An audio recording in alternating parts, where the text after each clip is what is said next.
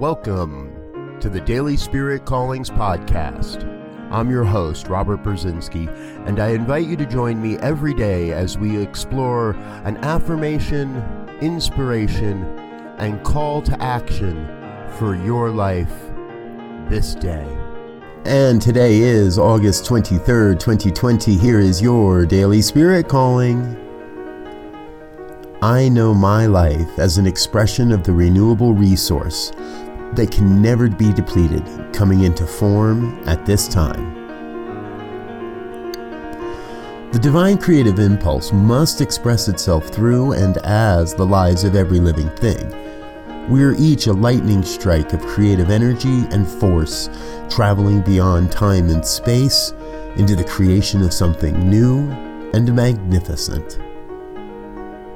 Today, you are called to reveal the love, wisdom, and beauty of the divine.